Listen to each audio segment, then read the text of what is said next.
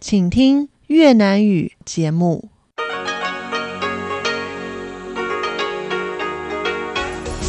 Đây là Đài Phát thanh Quốc tế Đài Loan RTI.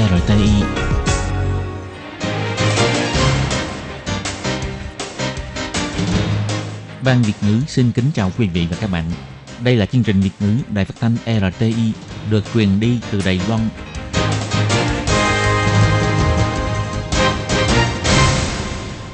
Thúy Anh xin kính chào quý vị và các bạn. Chào mừng các bạn cùng đến với chương trình phát thanh của Ban Việt ngữ, Đài Phát thanh Quốc tế Đài Loan RTI ngày hôm nay. Kính thưa quý vị và các bạn, hôm nay là thứ Sáu, ngày 10 tháng 3 năm 2023, tức nhằm ngày 19 tháng 2 năm Quý Mão. Chương trình hôm nay sẽ gồm các nội dung chính như sau. Mở đầu là phần tin tức thời sự, kế đến là các chuyên mục Tiếng Hoa cho mỗi ngày, chuyên mục Nhịp sống Đài Loan và cuối cùng sẽ khép lại với chuyên mục Cùng con. Trước hết xin mời quý vị và các bạn cùng lắng nghe bản tin tức thời sự ngày hôm nay với những mẫu tin tóm lược như sau.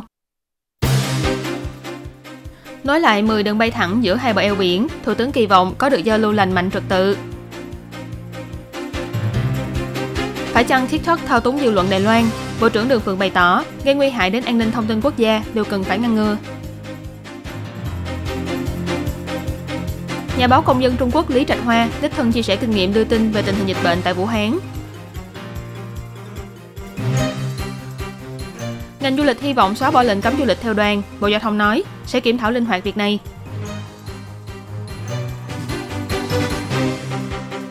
Nông trường Thanh Cảnh tuyển dụng với mức lương 27.000 Đài tệ, khoe tai nạn lao động đặc thù là bị cừu giẫm vào chân. Và sau đây mời các bạn cùng lắng nghe nội dung chi tiết của bản tin ngày hôm nay.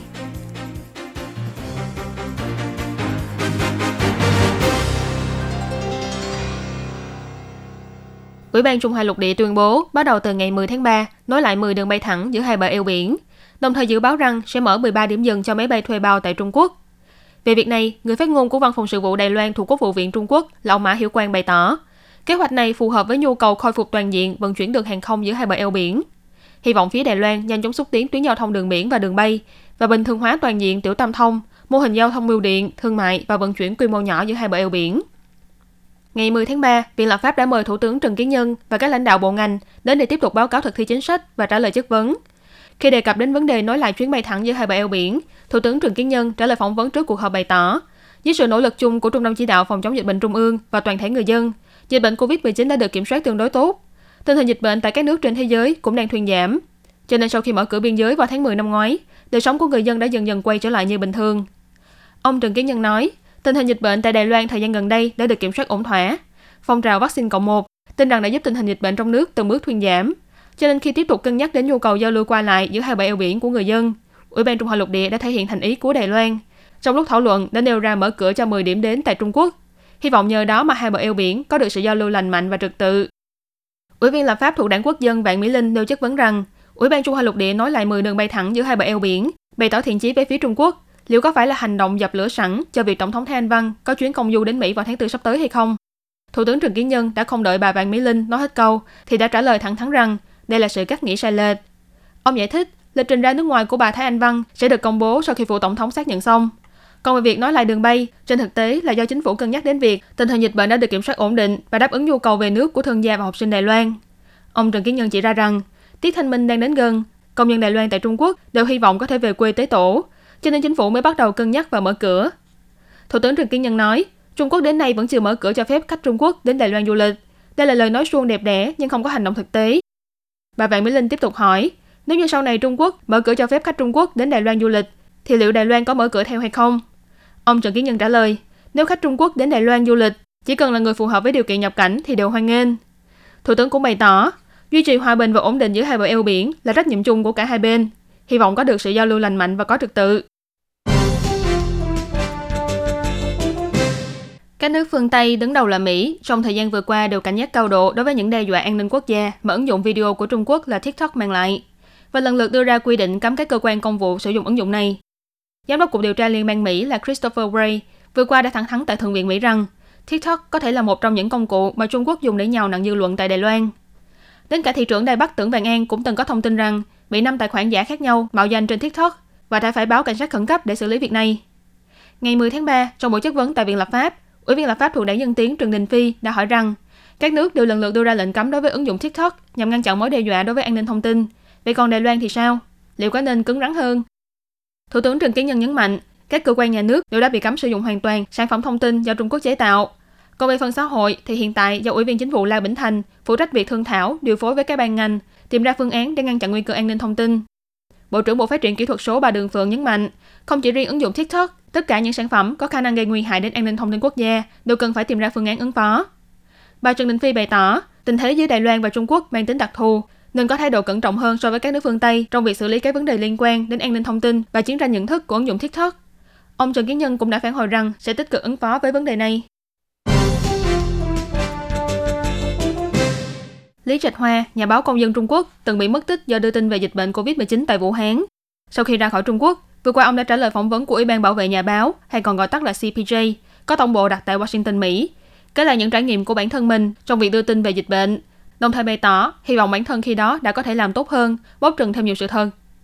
Đầu năm 2020, khi thông tin có một loại virus đường hô hấp mới đang lây lan tại Vũ Hán được đưa ra, một số nhà báo công dân độc lập đã lần lượt kéo về thành phố này, trong đó có ông Lý Trạch Hoa, cựu biên tập viên của Đài truyền hình Trung ương Trung Quốc. Ông Lý Trạch Hoa đã phỏng vấn một vài cư dân tại thành phố Vũ Hán. Họ không được thông tin về sự thật liên quan đến COVID-19. Nhà báo này phát hiện khu dân cư đột nhiên bị phong tỏa, lao động nhập cư không tìm được việc làm, khiến cho thành phố với 12 triệu dân này rơi vào cảnh đau thương. Ông thậm chí còn vào bên trong phòng thí nghiệm virus tại Vũ Hán, nơi bị nghi ngờ là nguồn khởi phát của dịch bệnh. Ông Lý Trạch Hoa đem những thông tin này công bố trên mạng Internet, và điều này đã chọc giận nhà cầm quyền Trung Quốc. Trong lúc ông Lý Trạch Hoa đang thực hiện buổi livestream vào ngày 26 tháng 2 năm 2020, các nhân viên an ninh đã đến gõ cửa, và sau đó là kênh của nhà báo này đã bị đóng cửa suốt gần 2 tháng. Ông Lý Trạch Hoa đã bị dẫn đến đồn công an tra hỏi và bị đưa đi cách ly, cuối cùng được trả tự do dưới sự giám sát của chính quyền. Hồi tưởng lại kinh nghiệm của lần phỏng vấn này, nhà báo Lý Trạch Hoa bày tỏ, ông hy vọng bản thân có sự chuẩn bị tốt hơn, có những thiết bị tốt hơn, có thể đưa tin một cách toàn diện hơn về dịch bệnh trăm năm có một này trước khi chính quyền Trung Quốc dùng sức ép to lớn buộc ông phải im lặng. Khi được hỏi lý do gì thúc giục ông đi Vũ Hán để lấy tin, ông Lý Trạch Hoa bày tỏ, tôi muốn làm tròn trách nhiệm của một phóng viên. Tôi từng tự xưng mình là một phóng viên, nhưng tôi chưa từng làm việc gì mà một phóng viên thực sự phải làm. Tôi cần thiết phải tham gia vào sự kiện mang tính lịch sử này. Ông Lý Trạch Hoa nói, trong nhiệm vụ lần này, trên cơ bản là đã hoàn thành kỳ vọng của mình. Các nhà báo hay người làm phim tài liệu nổi tiếng có lẽ sẽ thử ở lại Vũ Hán trong thời gian lâu hơn để đưa tin tường tận hơn.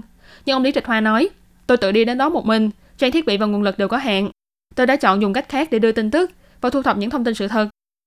Khi được hỏi liệu việc này đã tạo nên một số thay đổi hay không, ông Lý Trạch Hoa tự nhận định rằng, chí ít tôi đã tự hoàn thành quá trình đưa tin, thậm chí một mình ở trong hố đen thông tin. Tôi đã cố hết sức thu thập thông tin. Thực tế là tôi hy vọng Trung Cộng, chính phủ sẽ tìm đến tôi. Tổ chức CPJ hỏi ông hình dung như thế nào về tình hình tự do truyền thông hiện tại của Trung Quốc. Ông Lý Trạch Hoa trả lời, không có tự do, không có truyền thông, chỉ có tuyên truyền. Ông Lý Trạch Hoa bày tỏ, càng có nhiều tự do truyền thông và tự do ngôn luận, thì sự lây lan bệnh tật của chúng ta sẽ càng ít. Loại bệnh này là một vấn đề khoa học, chúng ta vốn có thể xóa bỏ những nhân tố chính trị trong thảo luận khoa học. Còn về khả năng virus gây bệnh là xuất phát từ phòng thí nghiệm Vũ Hán, ông Lý Trạch Hoa bày tỏ, tôi cho rằng là như vậy. Với chính quyền như của Trung Quốc và Triều Tiên, mọi việc và thông tin về sự việc đều có rất nhiều điểm mơ hồ, sẽ không có ai tin rằng chính phủ là đầu nguồn thông tin. Vì vậy tôi nghiêng về phía tin rằng virus là xuất phát từ phòng thí nghiệm. Còn về việc có từng hối hận với những gì mình đã làm hay không, ông Lý Trạch Hoa bày tỏ, điều mà tôi cảm thấy hối hận là tôi đã không có sự chuẩn bị đầy đủ và cũng không tố giác thêm nhiều thông tin sự thật về những gì mà đương cục đang làm. Nếu như tôi chuẩn bị đầy đủ hơn, có lẽ tôi đã có thể mang lại nhiều sự thay đổi hơn, hoặc để cho nhiều người biết hơn. Tự do truyền bá thông tin là quan trọng biết bao. Còn về việc được phê duyệt rời khỏi Trung Quốc, ông Lý Trạch Hoa cũng thừa nhận rằng cảm thấy rất kinh ngạc. Nhưng ông nói, việc này cho thấy chế độ quan liêu ngu xuẩn biết bao. Sau khi họ thả tôi ra, đã cử cảnh sát mật vụ theo dõi mỗi tháng vài lần. Và thời gian qua đi, hàng tháng họ đều đến nhà tôi để gặp bố mẹ tôi một lần. Họ biết cách làm sao để kiểm soát mạng Internet, người nhà và từng người xung quanh của bạn. Ông Lý Trạch Hoa nói, trước khi tôi rời khỏi Trung Quốc, chỉ có bố mẹ và bạn bè thân thiết biết tôi đang làm gì. Tôi giả vờ như mình mưu sinh bằng công việc cấp thấp. Khi cảnh sát đến tìm tôi tỏ ra như một người điên. Tôi bắt đầu nói tiếng địa phương, chứ không phải nói giọng chuẩn như trước đây nữa. Tôi giả vờ tôi bị mất khả năng, lừa họ tưởng rằng tôi mãi mãi sẽ không ra nước ngoài. Sau khi lấy được thị thực từ đại sứ quán, tôi đã đặt một chiếc vé máy bay, thông qua hải quan và ra ngoài thành công. Trước câu hỏi trong tương lai có cân nhắc quay về Trung Quốc hay không, ông Lý Trạch Hoa trả lời, tôi không biết, đây là một việc đáng thương. Tôi cảm thấy đau buồn, quan chức đe dọa tôi, dù cho tôi không hề phạm tội gì. Chủ nghĩa toàn trị, chủ nghĩa độc tài khiến cho những người như tôi không thể quay về. Về kế hoạch tương lai tại Mỹ, ông Lý Trạch Hoa nói, tôi vừa tốt nghiệp từ trường đại học Rochester. Tôi làm việc trong phòng thí nghiệm trí tuệ nhân tạo, cố gắng trau dồi thêm nhiều kinh nghiệm. Tôi có thể sẽ thử xin học bậc tiến sĩ. Tôi muốn được cống hiến bằng hành động thực tế trong tương lai, không giống như những gì tôi làm trước đây. Tôi muốn tìm ra một phương pháp để có thể chống lại chủ nghĩa toàn trị số hóa. Ngày 9 tháng 3, Ủy ban Trung Hoa Lục Địa tuyên bố sẽ nối lại 10 tuyến đường bay định kỳ giữa hai bờ eo biển. Mặc dù trước đó vào ngày 20 tháng 2, Ủy ban này đã mở cửa cho phép người từ khu vực Hồng Kông, Macau đến du lịch tự do tại Đài Loan, nhưng quy định này không bao gồm hành khách từ các khu vực khác của Trung Quốc. Các doanh nghiệp du lịch kêu gọi nên gỡ bỏ lệnh cấm du lịch theo đoàn, mở cửa cho phép khách du lịch Trung Quốc đến Đài Loan du lịch tự do hoặc du lịch theo đoàn. Về việc này, sáng ngày 10 tháng 3, Thứ trưởng Giao thông Kỳ Văn Trung trả lời phỏng vấn bày tỏ, trong buổi thảo luận liên ban ngành, Bộ Giao thông đã đề xuất ý kiến liên quan đến các ngành nghề du lịch. Kết quả thảo luận cuối cùng là giống như những gì mà Ủy ban Trung Hoa Lục Địa đã công bố. Thứ trưởng nhấn mạnh, chính sách quốc gia là một hệ thống nhất. Sau khi đưa ra quyết sách thì các ban ngành phải phối hợp. Bộ Giao thông cũng sẽ trình bày rõ việc này với các doanh nghiệp. Ông Kỳ Văn Trung chỉ ra rằng, Ủy ban Trung Hoa Lục Địa sẽ tiếp tục kiểm thảo một cách linh hoạt vấn đề này. Còn Bộ Giao thông thì sẽ dựa trên những thông tin tức thời để báo cáo thảo luận trong các cuộc họp, đề xuất phương án kiến nghị. Ông Kỳ Văn Trung nói, chúng tôi đã phản ánh việc này cho Ủy ban Trung Hoa Lục Địa. Cuộc họp thảo luận liên bộ ngành đã đưa ra quyết định này, và thời gian sau, nếu như có thêm thông tin, Bộ chúng tôi đương nhiên cũng sẽ dựa trên những gì mà chúng tôi nắm bắt được để nói rõ với các doanh nghiệp. Và khi Ủy ban Trung Hoa Lục Địa cần kiểm thảo việc này, chúng tôi đương nhiên cũng sẽ tham gia và cũng sẽ phản ánh một số phương án kiến nghị của chúng tôi. Bộ trưởng Bộ Giao thông Vương Quốc Tài bày tỏ, năm 2019, Trung Quốc đưa ra lệnh cấm khách Trung Quốc du lịch tự do, và vào năm 2020 thì có lệnh cấm du lịch theo đoàn. Chìa khóa của ngành du lịch cần phải được mở ở phía Trung Quốc. Về mặt này thì cả hai bên đều phải nỗ lực. Ông Vương Quốc Tài cũng nói, Bộ Giao thông vô cùng ủng hộ du lịch giao lưu giữa hai bờ eo biển. Còn về việc khi nào thì triển khai thành công, hiện tại đã có một sự khởi đầu tốt, sẽ tiếp tục phát triển thêm từ bước khởi đầu này. Những con cừu chạy lăn tăn trên đồng cỏ khiến cho con tim khách tham quan phải tan chảy. Đây là một cảnh tượng quen thuộc tại nông trường Thành Cảnh nổi tiếng ở huyện Nam Đầu. Và để cho những con cừu có thể khỏe mạnh, tràn đầy sức sống như thế thì phải kể đến công lao của những người anh hùng phía sau. Họ chính là những nhân viên chuyên chăm sóc cừu tại nông trường này. Nhân viên của nông trường Thanh Cảnh là cô Lý Uyển Huỳnh nói, mỗi ngày đều sẽ tổ chức những hoạt động khác nhau. Đây là việc mà nơi khác không trải nghiệm được, cho nên tôi cảm thấy đây là một việc rất mới mẻ. Trên trang Facebook của nông trường đã chia sẻ chùm ảnh ghi lại cảnh nhân viên cầm theo thùng thức ăn, vui vẻ cho cừu ăn dưới gốc cây hoa anh đào. Nhưng đến khi bị cừu giẫm vào chân thì biểu cảm trở nên nhăn nhó đau đớn.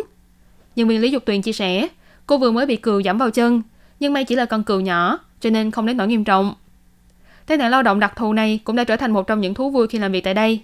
Nông trường Thanh Cảnh đã đăng bài viết tuyển dụng nhân viên, nếu chưa có kinh nghiệm thì mức lương tháng là khoảng 27.000 Đài tệ. Điều kiện là tốt nghiệp trung học cơ sở trở lên, có bằng lái xe ô tô số sàn, chịu khó, nếu là người có kinh nghiệm ngành chăn nuôi gia súc thì càng tốt. Với điều kiện lương như vậy thì liệu người dân có chấp nhận hay không? Một người dân chia sẻ là anh cảm thấy chấp nhận được vì cảnh sắc ở đây rất đẹp. Một người khác thì cảm thấy mức lương hơi thấp và phải làm việc ở nơi hẻo lánh, nếu sống gần đó thì còn chấp nhận được. Một người cho biết bản thân không chấp nhận mức lương này vì cảm thấy lâu lâu đến gần với thiên nhiên là đủ, nhưng cô không muốn sống mỗi ngày ở đây. Tổ trưởng hành chính du lịch của nông trường Thanh Cảnh là ông Ngô Hồng Nam cho biết, sau khi đã làm việc tại đây với số thâm niên nhất định thì sẽ được hưởng những đãi ngộ như lương tháng thứ 13, tiền thưởng thành tích, v.v. Xa rời thành thị, đời sống bất tiện khiến nhiều người chùn bước, nhưng nếu như thật sự là yêu thích công việc này thì chắc chắn sẽ tận hưởng niềm vui công việc và cảm thấy hạnh phúc khi được đàn cừu vây quanh mỗi ngày.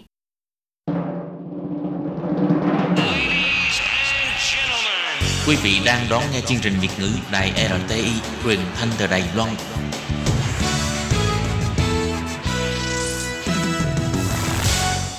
Hello, tôi Kim xin kính chào các bạn. Các bạn thân mến, tiếp theo bản tin thời sự ngày hôm nay, tôi Kim xin mời các bạn cùng theo dõi mẫu tin. Những nguy cơ do biến đổi khí hậu gây ra khi trái đất không ngừng nóng lên. Và sau đây, tôi Kim xin mời các bạn cùng đón nghe nội dung chính của bản tin ngày hôm nay nhé.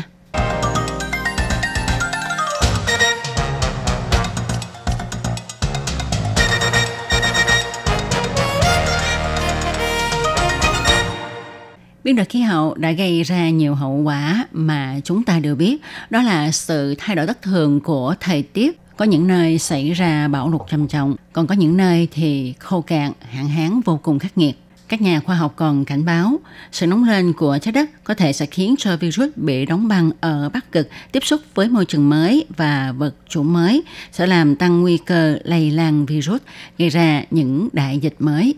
Và Bắc Cực là một trong những khu dễ bị tổn thương nhất trên thế giới trước sự biến đổi của khí hậu. Điều này một phần là do những thay đổi trong quá trình trao đổi chất của vi sinh vật tại Bắc Cực khi khí hậu nóng lên. ảnh hưởng đến nhiều hệ sinh thái nơi đây, chẳng hạn như là sự xuất hiện của các mầm bệnh mới. Đồng thời, các hoạt động của con người đang phá hủy môi trường sống tự nhiên, buộc động vật và con người phải sống gần nhau hơn, và điều này làm tăng nguy cơ lây nhiễm bệnh. Nằm trên bán đảo Yamal cực kỳ lạnh giá ở phía bắc Siberia, vào mùa hè năm 2016, do khí hậu ấm áp bất thường, một phần của lớp băng vĩnh cửu tan chảy, tạo điều kiện cho virus bệnh than ẩn náu trong đất liền hơn một thế kỷ xuất hiện trở lại và đã giết chết hơn 2.000 con tuần lộc và hàng chục người bị nhiễm bệnh. Vi khuẩn Bacillus anthracis gây bệnh than có sức đề kháng không quá cao, đa số chúng bị tiêu diệt ở nhiệt độ 600 độ C trong vòng 30 phút, ở 1.000 độ C trong vòng 5 phút hoặc là các chất khử trùng thông dụng. Tuy nhiên, điều đáng nói ở đây là khi chúng tồn tại ở môi trường bên ngoài thì chúng tồn tại ở dạng bào tử. Bào tử của virus Bacillus anthracis có sức đề kháng rất cao. Chúng có thể tồn tại ở điều kiện tự nhiên trong nhiều năm liền, thậm chí là vài chục năm mà vẫn duy trì khả năng gây bệnh. Thể bào tử chỉ bị phá hủy trong điều kiện sức nóng khô 1.700 độ C và trong 60 phút hoặc là nhiệt độ ướt 1.210 độ C trong vòng 30 phút. Bào tử có sức sống mãnh liệt, có thể nằm im lìm trong xác người và xác động vật đông lạnh hàng trăm năm, chờ thời gian băng tan sẽ được giải phóng ra ngoài. Ngoài ra, dân du mục có thói quen chôn người chết gần bờ sông, nhưng vì lớp băng vĩnh cửu cứng và khó đào nên họ thường chỉ chôn người chết ở chỗ nông. Sự tan băng của lớp băng vĩnh viễn cũng dẫn đến xói mòn nghiêm trọng bờ sông, làm tăng tốc độ rò rỉ vi khuẩn, xâm nhập vào nguồn nước ngầm và cuối cùng quay trở lại chuỗi thức ăn của con người. Trên thực tế, nguy cơ bùng phát virus do biến đổi khí hậu gia tăng không chỉ giới hạn ở Bắc Cực hay Nam Cực. Các nhà nghiên cứu dự đoán rằng động vật hoang dã sẽ buộc di chuyển môi trường sống, có thể phải tiếp cận các khu vực đông dân cư. Điều này sẽ làm tăng đáng kể nguy cơ virus lây lan sang người, do đó có thể dẫn đến đại dịch mới tiếp theo. Các nhà khoa học Canada nêu rõ họ không dự báo một sự lây lan thực sự hay một đại dịch do virus từ Bắc Cực gây ra. Theo nhà nghiên cứu Lemieux, nguy cơ xảy ra dịch bệnh từ virus ở Bắc Cực là rất thấp. Mặc dù vậy, khí hậu ấm lên có thể làm tăng các nguy cơ này nếu vật chủ tiềm năng mới di chuyển tới nơi mà trước đây chúng không sinh sống được. Nhà nghiên cứu còn cho biết các vật chủ mới tiềm năng có thể bất cứ là loài nào, từ bọ, muỗi, một số loài động vật cho đến các vi khuẩn và chính các virus. Việc này thực sự khó dự đoán và tác động lây lan cũng rất khó dự báo, có thể vô hại nhưng cũng có thể gây ra một đại dịch thực sự. Chuyên gia cho biết, từ dịch COVID-19 cũng như sự lây lan trước đó của hội chứng hô hấp cấp tính nặng SARS, Ebola và virus Zika cho thấy rằng các virus lây lan từ động vật sang người gây ảnh hưởng rất lớn. Hành vi và sự tương tác của động vật do sự nóng lên toàn cầu gây ra có thể làm tăng số lượng virus lây truyền giữa các loài với nhau. Các bạn thân mến, các bạn vừa đón nghe bản tin ngày hôm nay do Tố Kim biên soạn thực hiện. Bản tin hôm nay xin được tạm dừng nơi đây. Tố Kim xin chân thành cảm ơn sự chú ý theo dõi của các bạn. Thân chào tạm biệt các bạn. Bye bye.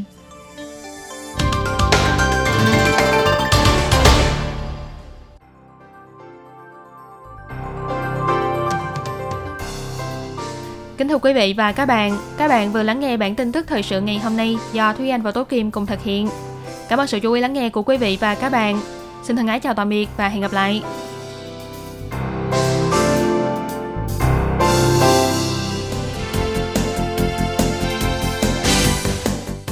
Quý vị và các bạn thính giả thân mến, chương trình phát thanh tiếng Việt của Đài Phát thanh Quốc tế Đài Loan RTI được truyền thanh 3 buổi tại Việt Nam, mỗi buổi phát 1 tiếng đồng hồ. Buổi phát chính vào lúc 6 giờ đến 7 giờ tối hàng ngày giờ Việt Nam qua tần số SW 9695 kHz với sóng dài 31 m.